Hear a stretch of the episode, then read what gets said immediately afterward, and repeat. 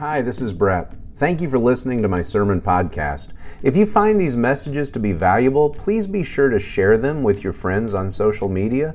And remember, you can subscribe to my sermons on iTunes, Stitcher, Spotify, and SoundCloud. That way they're delivered to you hot and fresh as soon as they're available.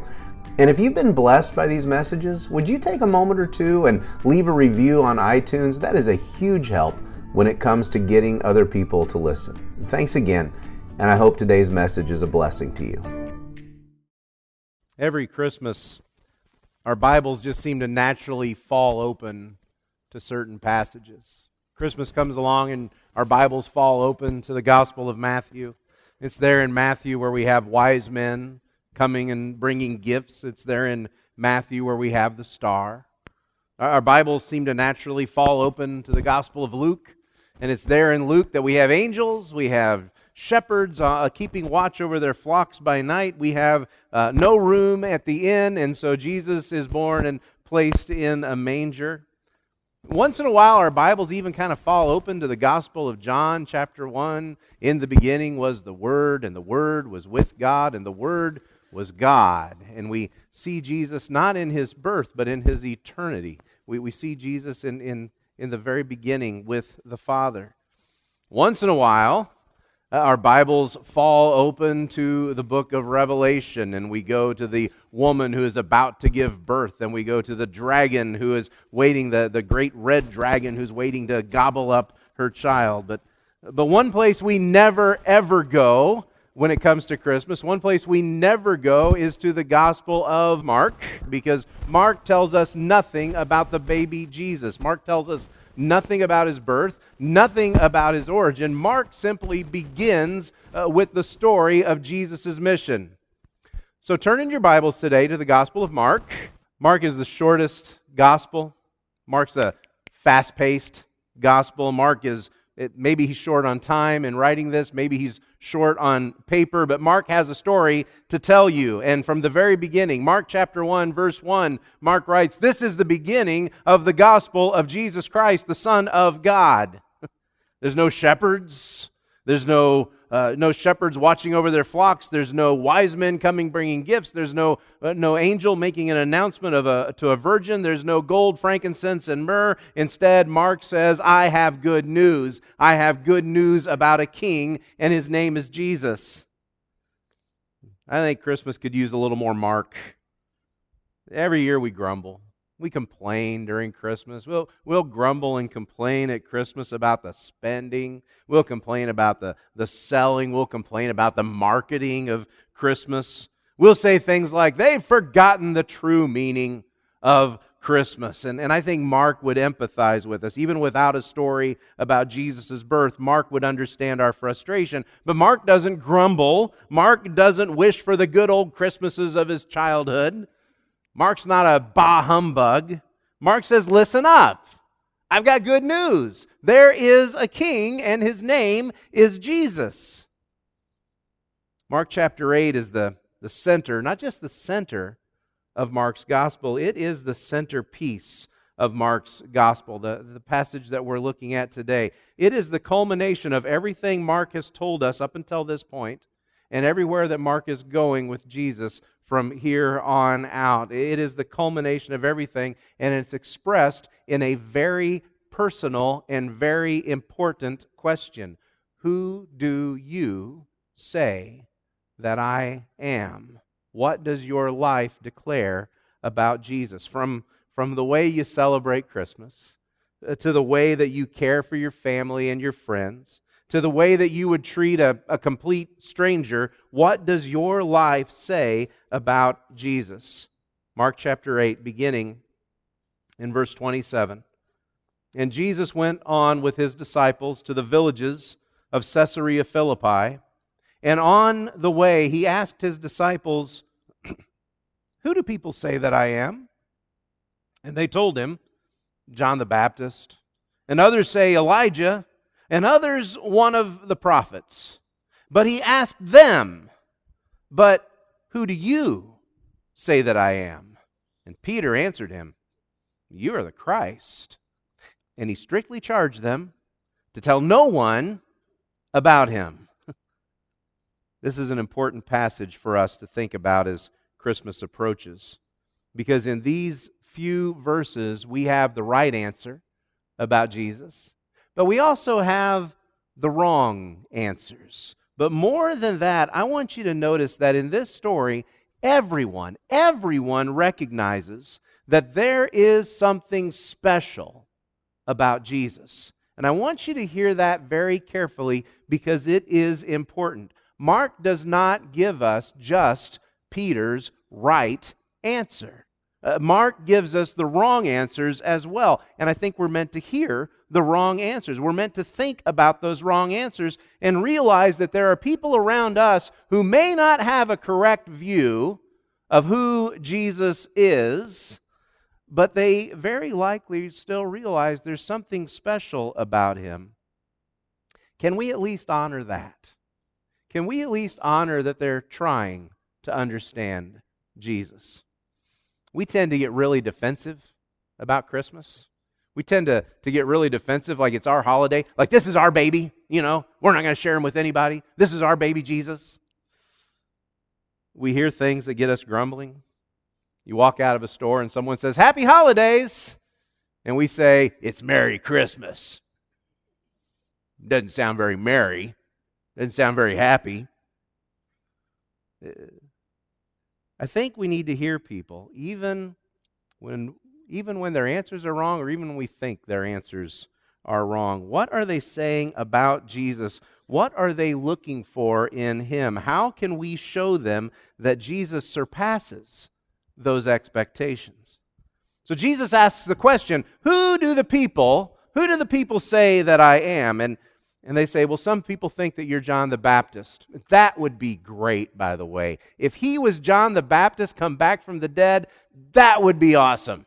Because John, John was their hero. John was the guy who showed up and, and he righted all the wrongs and he wasn't afraid to, to tell people the truth. John had set the politicians straight. John had set the religious leaders straight. John had just set people straight. He was forceful, and some people looked at Jesus and they hoped that he was really John the Baptist back from the dead. Others say Elijah. That would have been wonderful.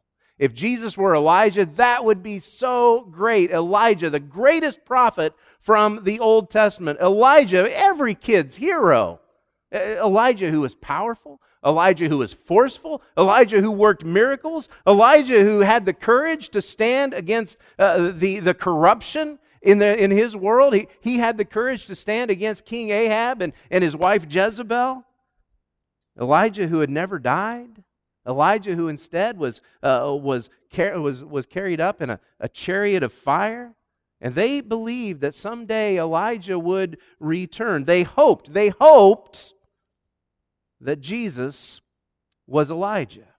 Because if Jesus was Elijah, that would be glorious. That would be a wonderful hope. It gets awful dark in the winter, and you need some light. You need, you need a little hope. We need some songs that make us joyful. We need, we need songs of hope. We need, we need Jesus. And sometimes we need to acknowledge that the people around us, they're trying. They're, they're close. Folks, that, there is no war on Christmas.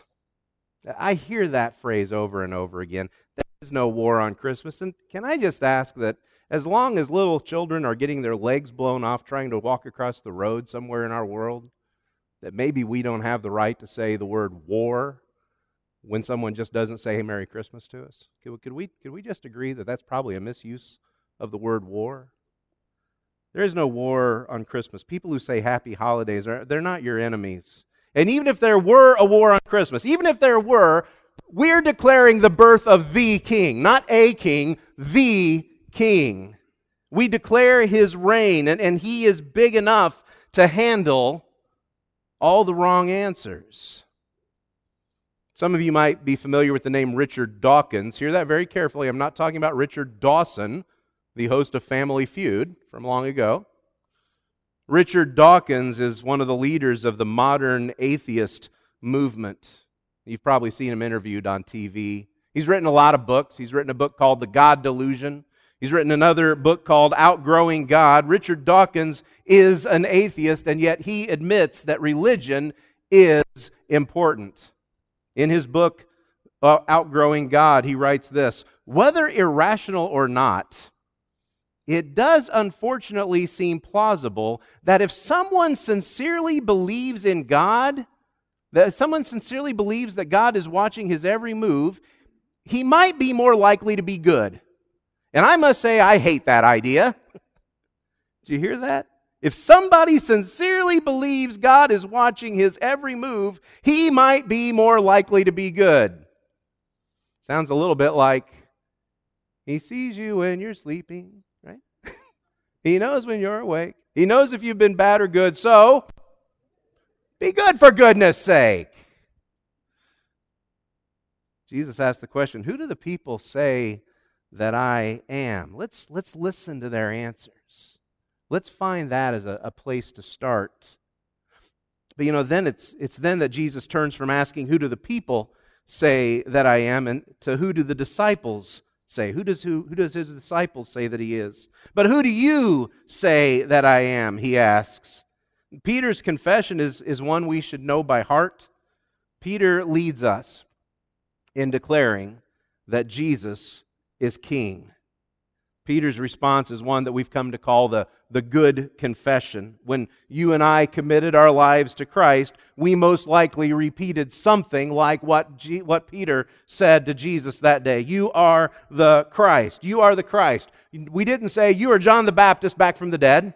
We didn't say, You are Elijah returned or, or one of the other prophets. We said, You are the Christ. You are someone wholly unique and yet long expected. You are the one we always wanted, even when we didn't know who you were. You are the Christ. You are the King.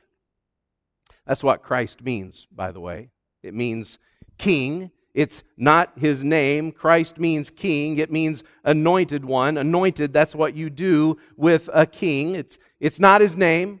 It's not that Joseph and Mary Christ lived in Bethlehem or went to Bethlehem and there they had their son and they named him Jesus Christ. No, Christ is a title. It means king. It means anointed one. It takes us back to the Old Testament, to the hope. It takes us back to 1 Samuel chapter 16 where Samuel the prophet has come to realize that Saul just is not the man that God wanted him to be. And so Samuel is told by the Holy Spirit, Go to the house of Jesse and anoint one of his sons to be king. And Jesse brings all of his sons out for Samuel to examine. And Samuel looks him over and says, It's not any of these guys. And Samuel says, Is this all you got? Is this all your sons? And Jesse says, Well, there's one more, but he doesn't amount to much. and he calls for them to go bring David in. It's kind of interesting when you think about it. Everyone knew that Jesus was special. Everyone knew that Jesus was special, but Jesse didn't even know how special his own son, David, was. But everything that you and I declare when we say Jesus is the Christ, when we use that title, everything that you and I declare when we say Jesus Christ finds its beginning in David. 1 Samuel chapter 16 verse 13 it says then Samuel took the horn of oil and anointed David in the midst of his brothers and the spirit of the Lord rushed upon David from that day forward. And when Jesus asked his disciples, Who do you say that I am? Peter was saying, That's who you are. Everything that I know to be true about King David is true about you. When I see you, I see that is really who you are. Peter got the answer right why did Peter get the answer right? What made the difference? Why did Peter get this one right? Matt, Matthew tells the same story, but Matthew always takes Mark's story and, and adds a little bit more. Matthew's got a little more time and maybe a little bit more paper at his disposal. And so Matthew uh, fills in the gaps for us for what Mark's told us, and he adds a little bit more. Matthew says in Matthew 16, he writes in Matthew 16, verse 16, that Peter responds, You are the Christ, the Son of the living God. We're a little more familiar with that. And in verse 17, Jesus responds, Blessed are you, Simon, for flesh and blood has not revealed this to you, but my Father who is in heaven. Peter got it right because the Father had revealed it to him. Does that make Peter special? Does that make Peter unique? I don't think so. I mean, it's one thing to say revealed by the Father, it's another to say how that happened. How did the Father reveal it to him? By what means? Not all at once. It wasn't Christ at first sight, right? Peter didn't notice, know who he was from the very beginning. In fact, we know from the story it, it took Peter a long time to get it right. The Gospels are full of stories of Peter screwing it up, aren't they? But as Peter spent time with Jesus, as he spoke with Jesus, as he listened to Jesus, as he walked with Jesus, as he served with Jesus, little by little, Peter came to recognize who Jesus was. Little by little, the Father revealed the Son to him to the point that he said, You, you are the Christ. You are my King. We would love for people to believe what we believe about Jesus. I mean, that's, that's the goal of the gospel. That's the goal of declaring the good news to everyone the good news that Jesus is king. But people come to us with their own ideas, they come to us with their own thoughts. They, they know that he's special. but I wonder if we would do what Jesus did for Peter. And I wonder if we would just invite them along on the journey with us. I wonder if we would invite them to, to come along and, and have a place to belong, have a place to serve, have a place to listen. If we would welcome them, there's really no telling what the Father might reveal to them. There's no telling how the Father might use us to reveal the Son to them. How he might even use the way that we celebrate a holiday, a, a happy holiday, even. That's the difference that we can make in someone else's life. Let your celebration of Christmas be your declaration that Jesus is King. Let your celebration be your declaration. I mean, you're going to celebrate anyway, right? I'm guessing that most of you have put up some decorations. Eh, you, you've bought some gifts, maybe. You may even be playing those songs already, those Christmas songs. Some of you have been playing them for a long time now. You recognize it's not just a matter of celebrating a holiday, it's an expression of what you already believe to be true about Jesus. He is the Christ, He is the King. Christmas is more than just a celebration of His birth. Christmas is a recognition of who He is and who ha- He has become revealed to you as. Who do people say that I am? That's what Jesus asked the disciples. And, and everyone that, that encountered Jesus knew there was something special about Him. You know, most of the people, most of the people that we encounter know that there's something special about Jesus. In one way or another, they, they express that themselves. They express that he's special and that they go out and they, they buy a tree and they stick it in their house. Uh, they, ex- they express that Jesus is special in the way that they decorate, the way that they buy presents. Can we just start there? Can we start where they are and show them that there is something special about Jesus? Not that he's especially judgmental, not that he's especially political, but that he is our king. Can we invite them to celebrate with us? This is important. This is critical, and, and we can't afford to miss this.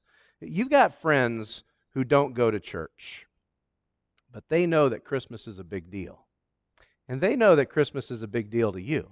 They know that you celebrate, maybe even a little different than what we do. They, they know that, that we sing special songs here, maybe even songs that they haven't sung. Maybe songs they haven't sung since they were kids and they could still sing those songs in school, remember? Maybe that was the last time they sung some of the songs that we sing during this month. Maybe they would love to sing those songs again. Maybe they've never heard those songs. They know that we have special services. They know that it's pretty in here. They know we have pretty lights. We, they know we have pretty ornaments and, and that we have pretty music. We know that they, we have pretty colors here.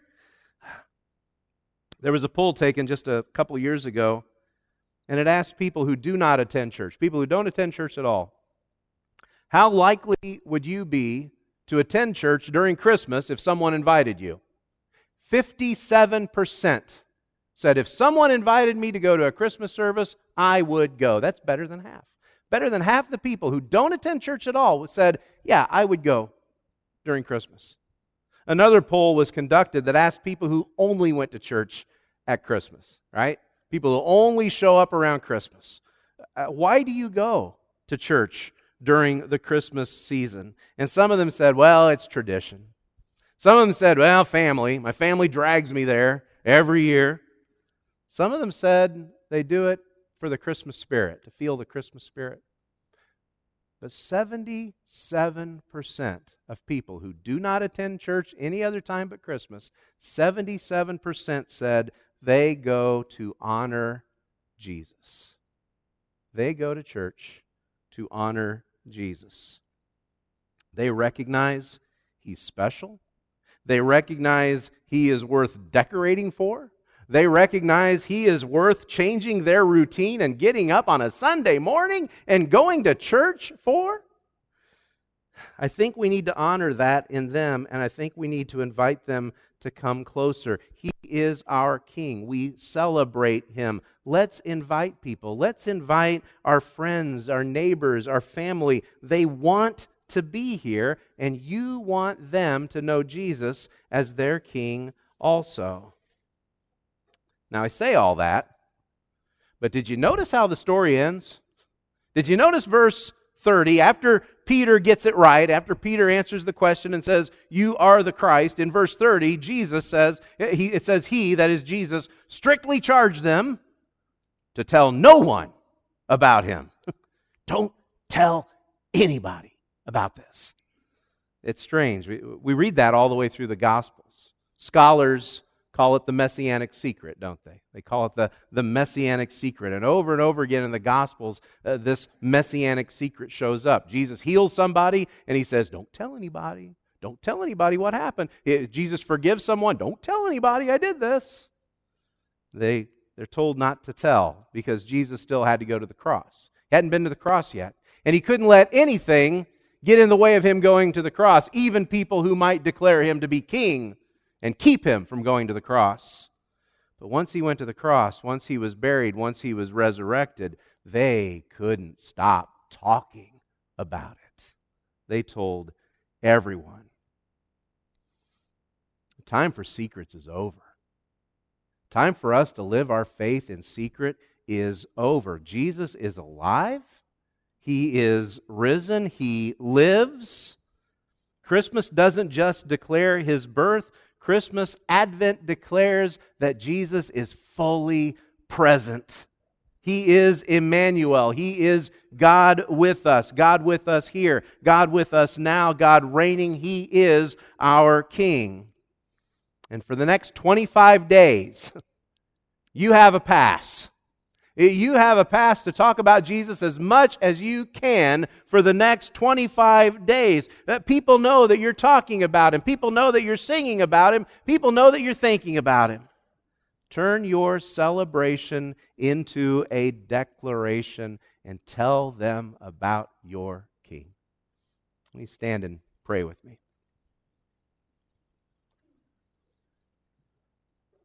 Father, we call this season Advent. But Advent is more than just the, the arrival of Christmas, it is the arrival of Jesus as King. And we don't merely announce his birth, we announce his reign. Lord, that's worth singing about, that's worth shouting about, and that's worth sharing with everyone. Father, it would be wrong of us to keep the good news of Jesus to ourselves. Give us hearts that are willing to share, give us courage to invite, and fill us with the joy that welcomes others in the people around us know there's something special about Jesus. Let us help them see just how special he truly is. It's in Jesus' name we pray. Amen. And go in peace.